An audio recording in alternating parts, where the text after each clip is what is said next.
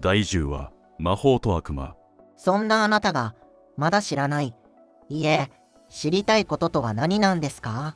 それは悪魔の存在についてさ。この世界の成り立ちを知っている大賢者ですら知らないこと、それが悪魔なのだという。この世界にいるすべての生き物はさまざまな世界、さまざまな現世から転生してきた。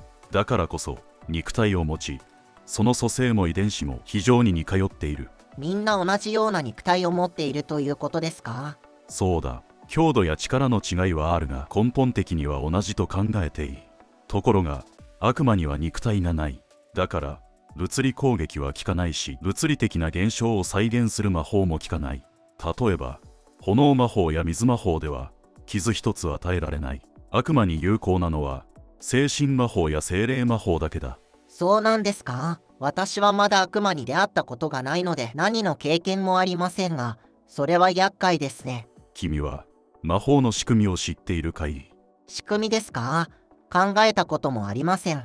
そうか。魔法とはイメージの具現化だ。つまり炎魔法ならイメージを炎として発動する。ただそれはイメージだから、人によって発動する炎は違う。どういうことですか？炎に見えてはいるが本当の炎とは違うということだ。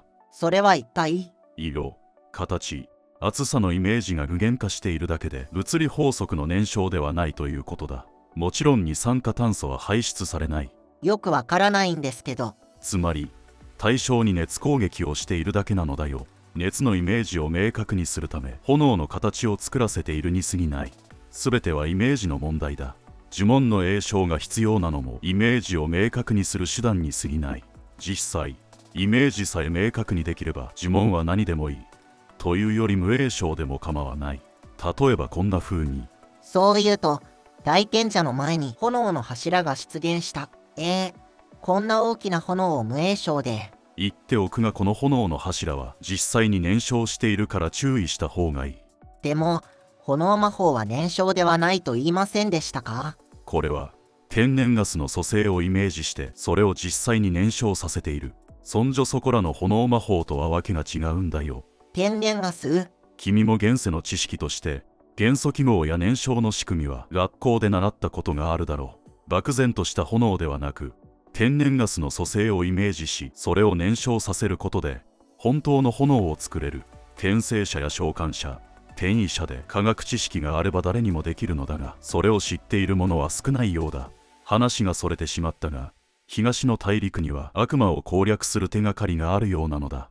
それは転生者の君も知っているだろう秘術、道術や戦術、呪術、そして陰陽術だ。今回はその秘術を研究するための旅になる。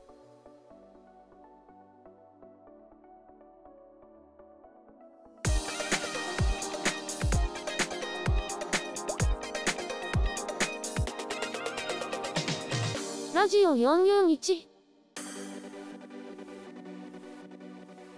合成音声をはじめとする音声配信で新たなコンテンツを創造する Office441 の制作提供で、スタンド FM、スプーン、Spotify、iTunes、Amazonmusic で配信しています。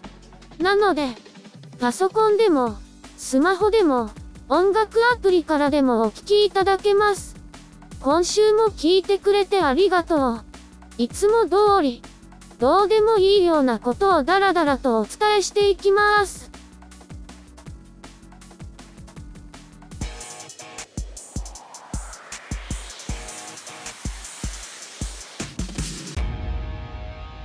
ラジオ441。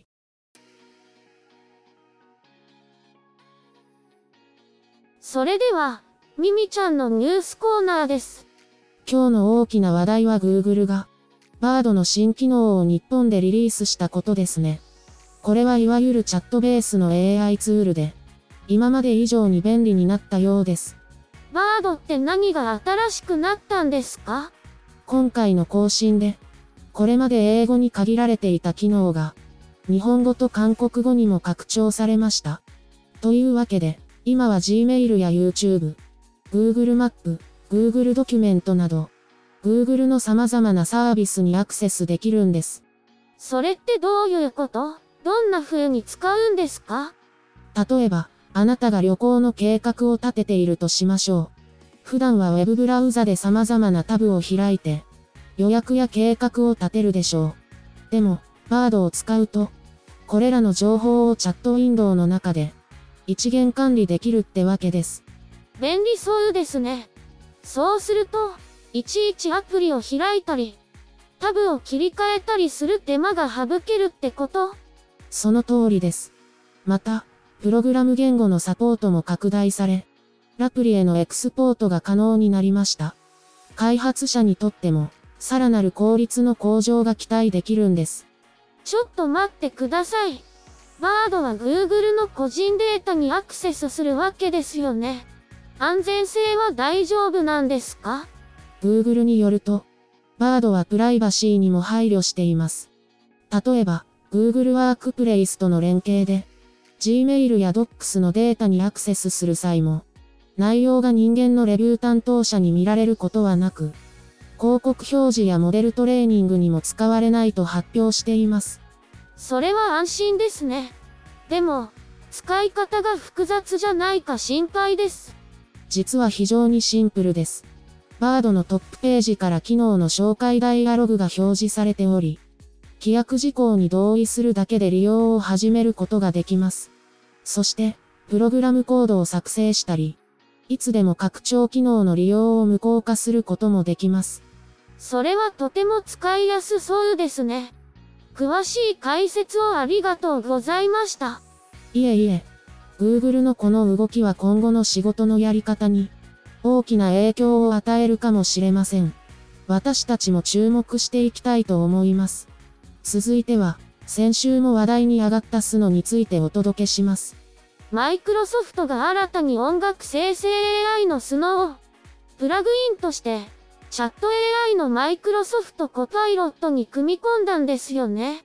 12月19日にマイクロソフトから発表されたSUNOは、ユーザーがプロンプトを入力するだけで、歌詞、伴奏、そしてボーカルを生成できる優れものです。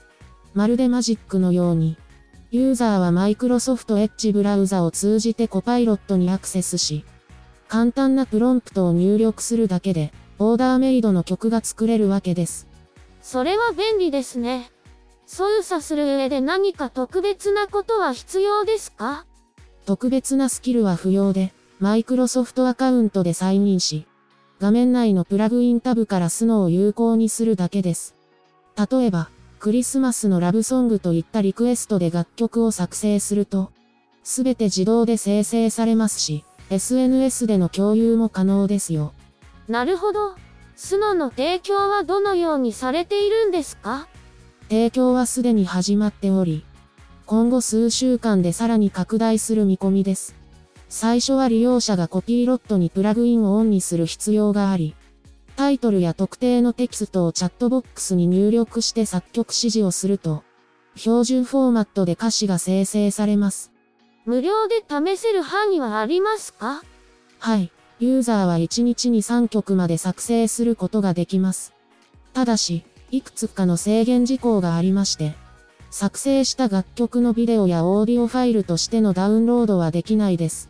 それに、SUNO本体の無料アカウントなら1日5曲まで試せるので、そちらを使用する方がいいかもしれませんね。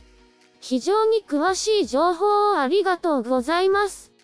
これで誰でも手軽に自分だけの曲を作ることができるわけですね。次は新しい動画生成アプリを紹介してくれるんですよね。MbodyMe が新しいアプリをリリースしたんです。エクスプレッションアバターというアプリで、利用者の顔の表情や頭の動きをリアルタイムで映像化する技術に基づいています。エクスプレッションアバターとはどのようなアプリなんでしょう？ iOS と Android で使えるこのアプリ。顔の動きをトラッキングして、それに応じてアバターを動かすというものです。ユーザーは自分の顔写真をアップロードするだけで、AI がその写真を元に多様なアバタースタイルを生成します。動いた通りの表情をアバターが即座に真似してくれる仕組みです。映像はどうやって作られるのですか？ユーザーの顔の動きに連動してアバターも動き、それがリアルタイムで映像として作り出されます。すごいのは、その映像を直接動画として録画し、SNS に投稿したり、ビデオコミュニケーションで使ったりできるんです。アバターのカスタマイズ機能についてはどうでしょうか？詳細なカスタマイズが可能ですよ。さらに、プロンプトを入力することで、髪型やメイク、服装といった部分を細かく変更できます。背景も自由に選べるので、ユーザーの創造性に合わせたアバターを作り出すことができるんです。企業向けの展開についてはどうでしょう？ MbodyMe はその AI 技術を活かした法人向けソリューションも提供しています。映像制作から広告、スマホアプリ、ライブ配信、ゲーム、さらには VTuber まで非常に幅広いビジネス分野に適用できるそうですよ。これは多くの人にも興味深いニュースですね。さて、Google リサーチからも、また革新的な発表がありましたね。ビデオポエットとは具体的にどんな技術なのか、解説お願いします。もちろんです。Google がその研究開発部門から発表したビデオポエットは、テキストだけでなく、画像や動画、さらには音声からも動画を生成可能なマルチモーダル大規模言語モデルです。様々なメディアから情報を統合し、リッチな動画コンテンツを生成する能力を持っているんですよ。実際の動画生成の例を教えていただけますか？架空の物語を別の AI モデル Bard によって書かせ、それに基づいたビデオクリップを生成し、一つのショートムービーにまとめることができます。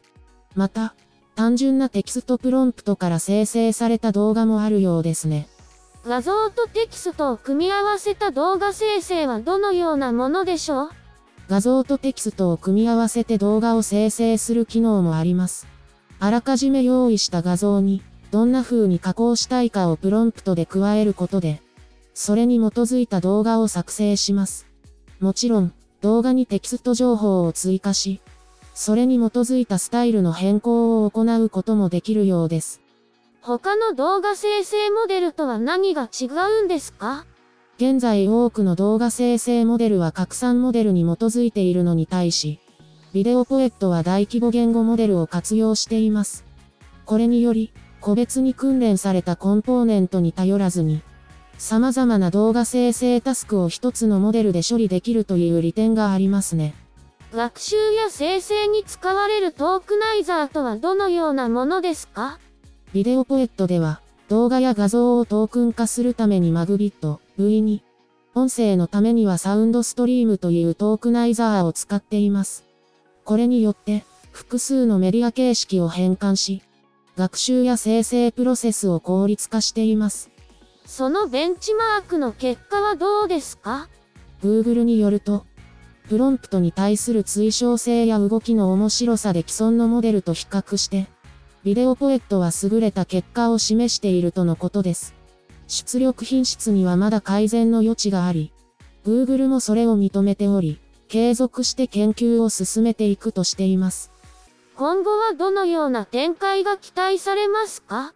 文章から音声を生成したり、音声から動画を生成するAny2Any技術の開発も含めて、今後さらに多様なマルチモーダルタスクが可能となるでしょう。これが実現すれば、コンテンツの創造がより手軽で幅広いものになる可能性があります。今週も、いろんな新技術の情報をありがとうございました。来週もよろしくね。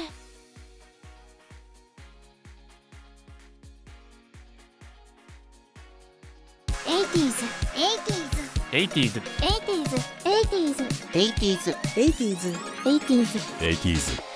ラジオ。次にお届けするのは 80s ラジオからのお知らせね。音楽とトークの混ざったこの配信、 AWA の会員じゃない人も気軽に楽しむことができるのよ。毎週の火曜日、木曜日、そして土曜日の夜20時から23時くらいまでが配信時間なの。ラウンジで聴かせてもらえる音楽は80年代だけじゃなくて20世紀2000年までの楽曲もあるわ。今週は年末スペシャルで、火曜日は紅白歌合戦特集、昭和の紅白で歌われた楽曲をお届けするので楽しみにしていてね。そして木曜日はヘビーメタルサウンドハウス特集、伊藤聖則さんのイベントのセットリストを中心に楽しんでいただけるわよ。あとは土曜日のロンドンナイト特集、大貫健章さんのロンナイのセットリストを中心にお届けしますね。今年の最後は大晦日の23時からオールナイトでお届けする大晦日と元旦、足掛け2日のミュージックナイト。それでは今週もリスナーの皆さんを楽しみに待ってるわ。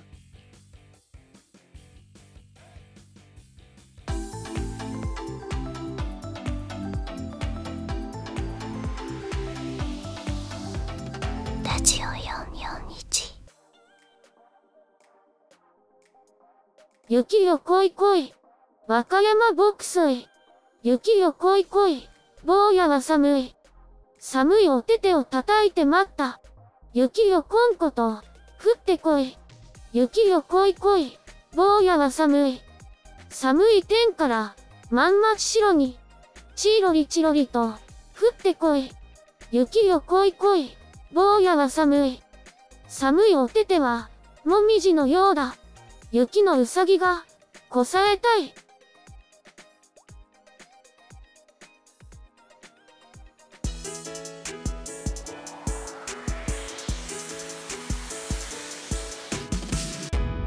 ラジオ441。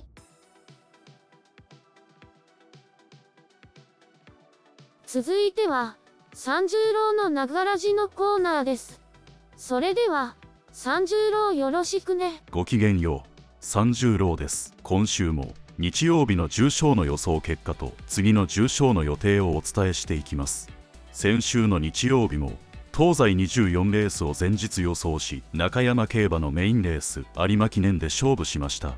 前日予想の結果は的中率 70%、回収率 60% でした。阪神の1レースで満件も取れたんですが、今週も全体に取り紙が多く、回収率が伸びませんでした。さて、中山メインの有馬記念では前日予想をベースにちょい荒れを期待して1番人気のジャスティンパレスを1着固定で、3番人気までを2着付けにし、4番人気から9番人気までを3着付けにした3連単にしたんですが、2番人気のドウギュースが勝利し、1番人気のジャスティンパレスは届かずの4着でした。今週も当たりはありませんでした。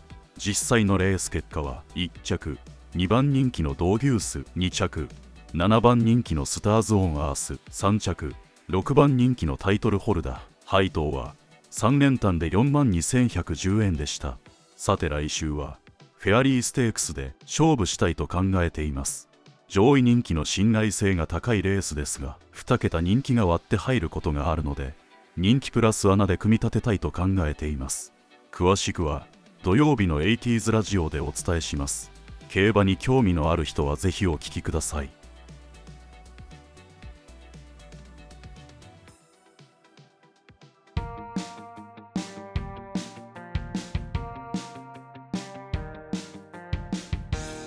ラジオ441。ラジオ441、パーソナリティのアメリです。先週は寒かったですね。東北や日本海側では大雪になり、福岡でもかなり積もったみたいです。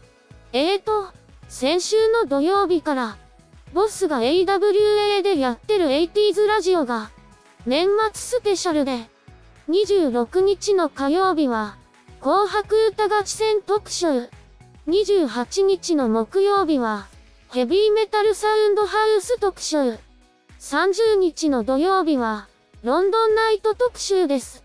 そして、大晦日は、23時から足掛け2日、オールナイトでお送りします。なので、来週はアメリのこの配信はお休みです。次回は、1月8日の月曜日の配信になります。もう、今年も最後なんですね。長くやってる割には、なかなかリスナー増えないですけど、来年も、いつも通りに頑張って配信したいと思います。そうそう、チャット GPT-4 のプロ版が登録再開になったので、来年からボスが MC する配信のアシスタントとして、80s ラジオに出演できるように、テストを始めるそうです。うまく喋れるといいなあ。それから、いろいろと積み残しがあって、来年は、私のボカロデビューも果たしたいです。なかなか、いい歌詞ができないんですけど、なんとか頑張ってみます。あとは、メタバースとか、生成 AI とか、いろいろと、展開を考えてるみたいなんだけど、どれも、まだ形になってないのよね。来年こそは、こうしたものをひっくるめて、一つずつ完成させていきたいです。じゃあ、また、来年もよろしくね。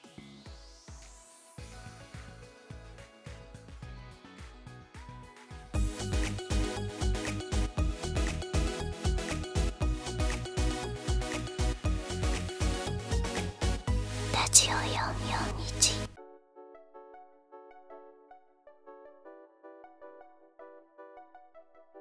ヘイトとアンチ。これら2つの概念はしばしば混同されがちですが、その違いは非常に重要です。ヘイトは、個人やグループに対する憎悪や偏見を表明するもの。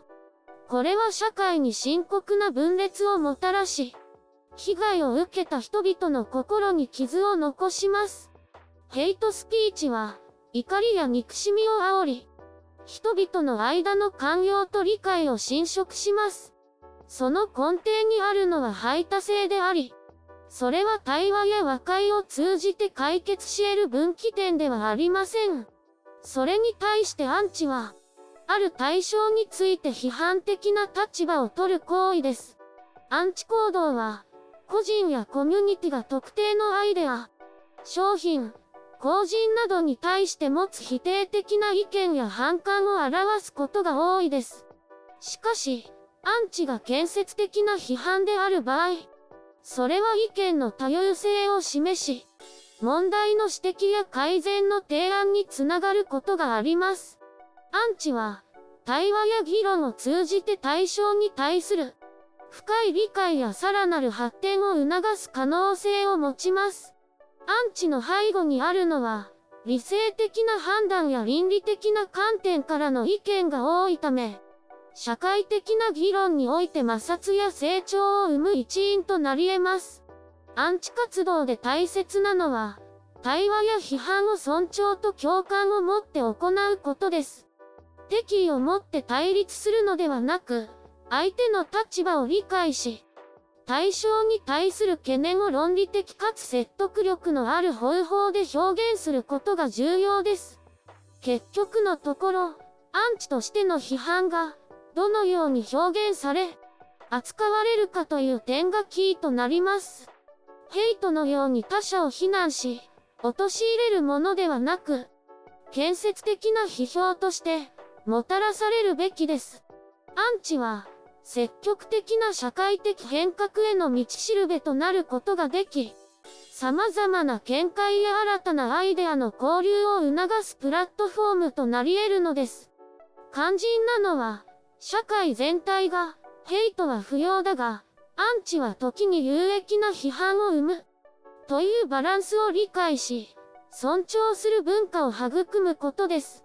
アンチによる建設的な批評は、社会の透明性を高め、自由な意見表明の場としての価値を持ちます。一方で、ヘイトスピーチとは異なり、個人や集団への敬意を損なうものではありません。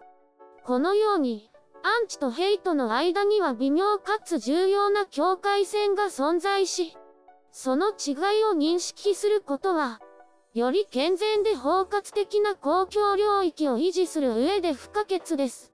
あなたの意見は、アンチでしたか？ヘイトになってませんか？